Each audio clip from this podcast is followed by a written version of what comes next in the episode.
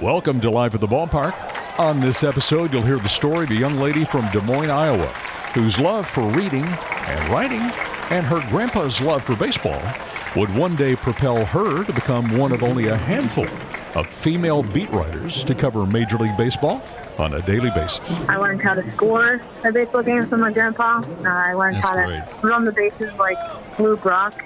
The game can change in an instant. And that's, I think, what I love about it, that magic um, that it can bring on any given night, um, whether it's the World Series, Game 6, or a summer night game in June. That's what I love about the game.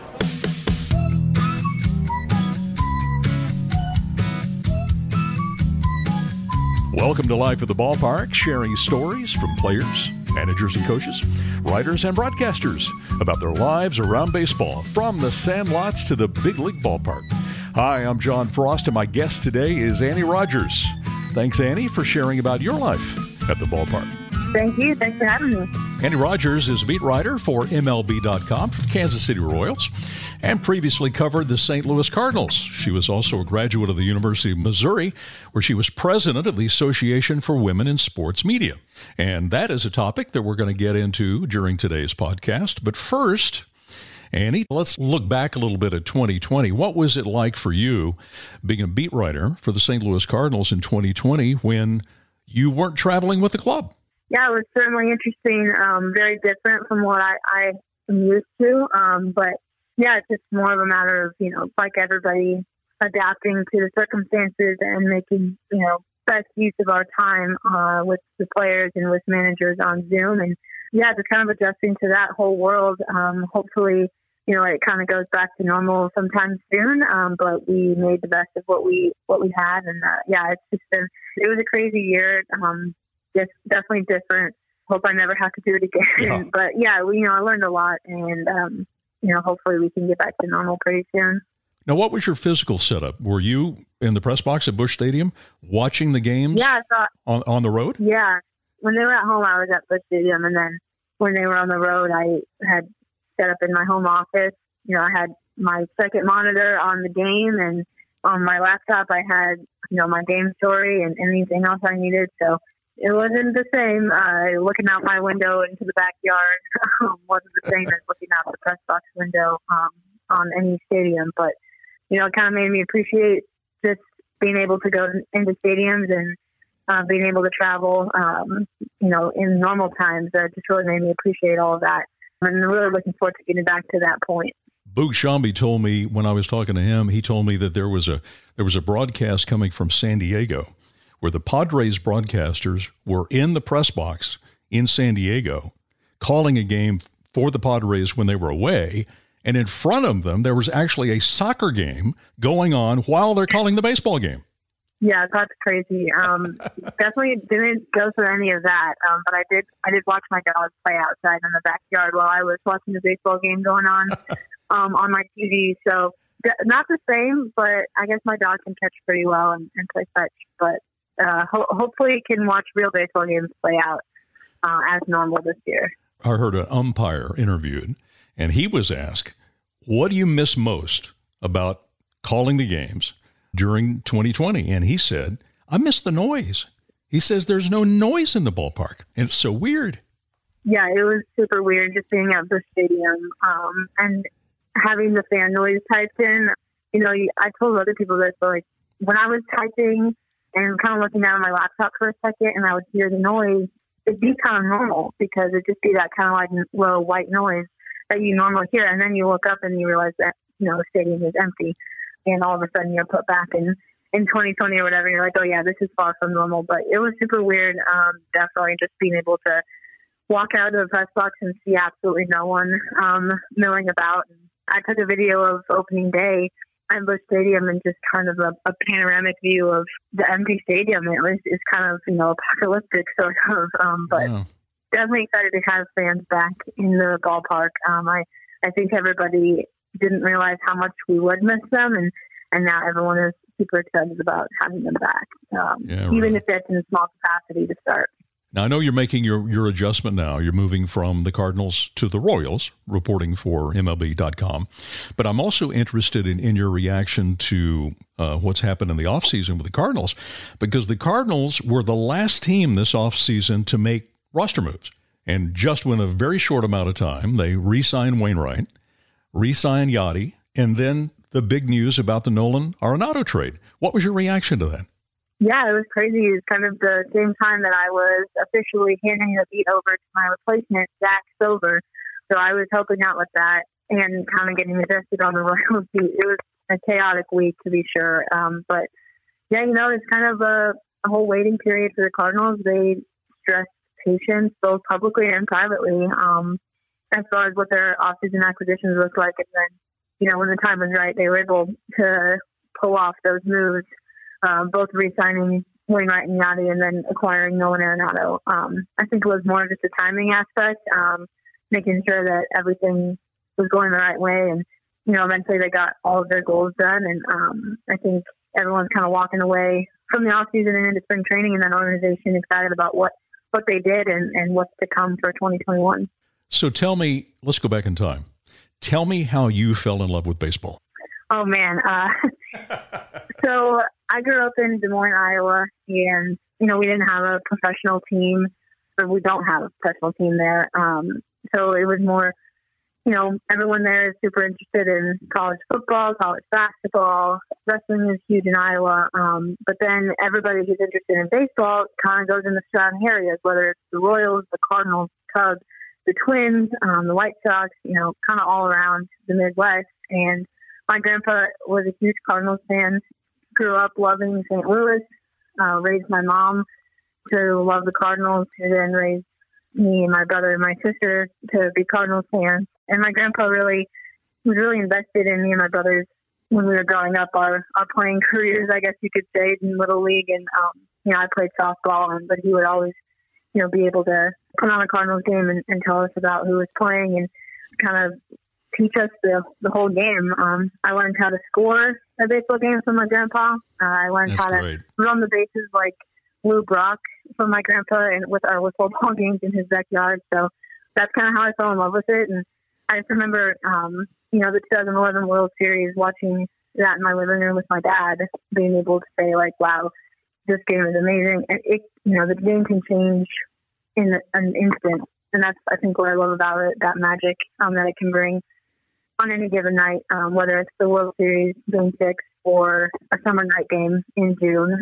That's what I love about the game. So that's kind of where I I started it with it, and then once I learned that I could be a sports journalist and write about baseball, I, I kind of got took away my fandom, I guess you could say a little bit. Um, to stop rooting for most teams, but still love the game, still root for the game, and it's just kind of been going from there. You talk about learning how to keep score. I think that that can be a pivotal time in a kid's life. I can remember the last time I was at Wrigley Field. We had really good seats right behind the first base dugout, and I was sitting next to a man, an older man, who had not been to Wrigley Field in 50 years. And I said to him, Well, how's it look? He says it looks about the same. and I thought that was great. And the reason that he was there is he brought his grandson, and his little grandson was with him, and he was teaching his grandson how to keep score at Wrigley Field. And I think, I say, well, this is right out of Norman Rockwell. This is terrific. Yeah, it's awesome. It's such a, a good way to be connected to the game. Um, you know, not only just paying attention to it, but learn all of the nuances for it. And yeah, I still actually, you just reminded me I need to order my scorebook for this for the season. So thank Mm-hmm. you for that. Yeah, yeah, exactly. but, but yeah, so I, I, yeah, I love scoring games, um, and a lot of it is turned online now. But I, I'm still a pen and paper kind of person, and, and um, it kind of just still connects me to my grandpa. Um, you know, he's passed now, but I know that you know wherever he is, he's proud of me, and um, definitely happy that I'm still scoring games on a, on a piece of paper. Sure. Well, before I introduce my co host today, I have one more question I want to ask you. And that is how did you know that you wanted to be a writer? I think it was more just um, I liked it more than math and science when I was little. Um, I loved to read. Uh, I when I was growing up, I would just I would have a book in every single room of the house, and every you know I would go to go in and sit down and pick up where I left off, um, and then I'd go into another room and read that book. Um, I loved reading, and then once I got into school and kind of, you know, you could you start to choose your path a little bit in middle school and then in high school. Um, took more writing classes, joined the high school newspaper, and kind of fell in love with writing that way. And um, that's kind of how I knew I wanted to do something with writing. And um, luckily, I, my high school newspaper, my advisor, she really encouraged me to look into journalism and, and what I could do with a journalism degree. And that's kind of how I decided to go to Mizzou and um, pursue a sports journalism degree. But it all just kind of goes back to my love of reading when I was a little kid. I asked Rick Hummel how he knew he wanted to be a writer. And he said, well, it was very early. I think it was even high school. And he said he didn't even know how to type. And so his mother would have to go with him to the game so she could tap his, type his news story for him. Oh my gosh. Isn't that great? That's funny. That's awesome. Let's change direction here quickly, and I'd like to introduce my friend Lisa Pride. Lisa's a friend and a colleague. She is a minor league baseball play by play broadcaster in the Florida State League. She has also been a feature reporter for MILB.com, covering the past four Major League Baseball All Star Futures Game, spring training in the Florida State League. She's also co founded the community of minor league baseball broadcasters that are committed to increasing representation and promoting diversity and inclusion in the baseball broadcast booth. Lisa happens to be married to Curtis Pride, who has, has a remarkable story. He played professional baseball for 23 years, 11 seasons at the major league level, and Curtis was born deaf. And he is passing along, you imagine succeeding in Major League Baseball with that kind of situation. And he's passing along his experience as the head baseball coach at Gallaudet University, which is a federally chartered private university for the education of deaf and hard of hearing. So, Lisa, thanks for helping me co host this episode of Life at the Ballpark. It's my pleasure, John. Thank you for that very kind introduction. So, hello, Annie. I was listening as you talked about all your family connections to the St. Louis Cardinals as you were growing up, all big fans of the ball club. So, how hard was it to tell your family that you were moving from the Cardinals to the Royals this season? I think from the family connection, I think my mom was a little bit sad about me going, but it also is bringing me closer to her. Um, and Kansas City is only three hours away from Des Moines rather than the five and a half it is from St. Louis. So I think, you know, it kind of offsets, you know, the whole um, leaving the Cardinals thing. But like I said, once I decided to, to pursue journalism, um, the fandom kind of went to the back of my head. You know, we we pride ourselves on uh, objectivity and making sure that you know we're being unbiased um, in our writing. And so it kind of what you know wasn't that hard. I view it as as more of a, a good move for me personally and professionally, um, rather than you know leaving the team I grew up rooting for. So um, it wasn't that difficult, and I'm moving close to my family, which is always a good thing. And I think my mom's excited about that. Well, you definitely can't beat being closer to those home cooked meals for mom. Now, one of the big articles that you wrote this off season, which was extremely impactful in baseball, was on Kim Ng when it was first announced that she would be named the general manager of the Miami Marlins. Tell us a little bit about all the women that you interviewed around baseball and what Kim's hiring meant to them. Yeah, so the the article is uh, about you know women in baseball reacting to Kim Ng and her hiring to be the general manager of the Marlins. I talked to Yankees broadcaster Suzyn Waldman, who's been doing this forever. She's a huge role, model for me and, and, for so many others in the business. I talked to Giants coach Alyssa Nakken, who, who broke her own barriers, um, becoming the first major league coach who's a woman. Um, I think she was in 2019. And then I also talked to Justine Siegel, who was a minor league baseball coach uh, and also helped with diversity um, and inclusion in girls in baseball um, around the country and, and a few other people. So definitely it was cool for me to not only talk to those people, um, just because being a woman in baseball, I look up to those people and I, you know, saw them all breaking their own barriers and, and you know, their inspirations to me, but also to talk to them about this specific thing um, with Kim Ng becoming the general manager, it was just kind of a fun conversation to have with all these women to be able to say, "Hey, what was your reaction to this? Uh, let's talk about how happy we are. Where were you when you first heard? What was your first reaction? Um, what does this mean for a woman in baseball? What does it mean for the future of baseball? Um, that sort of thing." So, yeah, it was it was an incredible day. I spent the whole day reporting it, and then I spent basically, like, you know, the night writing it. And you know, the the reaction to the story was was just as cool as is actually writing the story. Um, there's ton, there are tons of people who who applauded it, and, and I heard even more stories from other women, um, you know, on what this meant to them. So yeah, it was all around a, a really cool article to write. Um, definitely one of my favorites from this year. It definitely was an emotional day for women and everyone who champions diversity and inclusion. Did any one person's reaction surprise you? And what really stuck with you, Annie, from that day's conversations? Yeah, I think the biggest thing I took away from it was when I was asking them about, you know, what this meant for women in baseball. Obviously, I knew, you know, it opens up so many doors and and all that stuff. You know, I wasn't surprised that they were saying that. Um, and it's, it's amazing, and it does. Um, but I think the thing that really stuck with me was Alyssa Nakken. Um, she said that the job, you know, it doesn't stop here. Kim won't stop there. She knows, um, you know, what's in front of her now, um, and she's not going to just stop, you know, working to to achieve even more, not just for herself, but also for you know every woman who's coming behind her. So I think that was really the the biggest thing for me, taking away from it was just the work doesn't stop now, and, and you know it's not it's not a celebratory yay we made it. Um, it's more like okay, let's keep going, let's get more women in these roles. Um, so that was probably the biggest takeaway for me, you know, and I walked away really excited about that. I can imagine that this all had a big impact on you.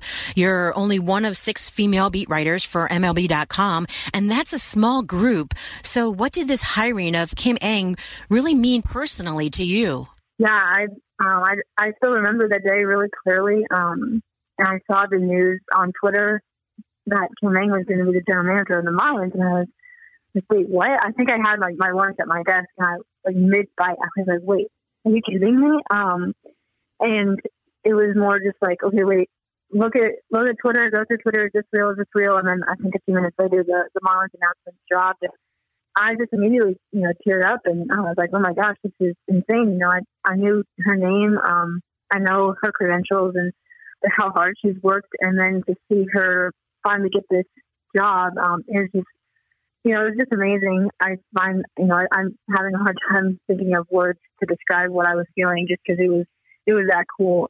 And so being able to, to do that story then um, was, was really fun for me um, just because – all the women I talked to were inspiration to me, and then um, to be able to, to write the story was just you know it was it was a super cool moment. And yeah, I, I had a group text with all of the the women um, beat writers in, in at MLB.com, and we were all cheering the move. And yeah, I think it's really cool. We've we've um, you know just in the past few years we've increased uh, women in beat writing roles at MLB.com.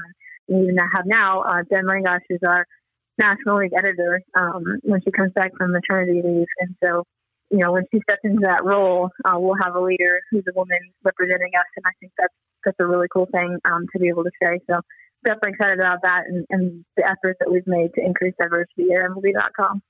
You mentioned Jen Langosch, who I was able to see every year in spring training. We miss her here in Jupiter. And you also, you followed her footsteps as the Cardinals beat writer. How important do you think it is for you, myself, and other women to have someone like Jen now in a manager role and have other ladies in the front office in decision making roles on the field as coaches and as lead voices in the broadcasting booth in order to bridge that gap and really increase representation in baseball? Oh yeah, it's super important. I go back to when I was at Mizzou. Um, Jen Langosch was the person who I looked to, and I said, "No, I can do this job. Um, I can be baseball writer because I I see Jen doing it." Um, you know, Jen's amazing. She's a huge mentor to me. She helped me all throughout college, and then also getting this job um, now. And you know, I I owe so much to her, and to have her as a leader now in our company, helping young writers, helping you know with management. I think it's just so important to have that representation.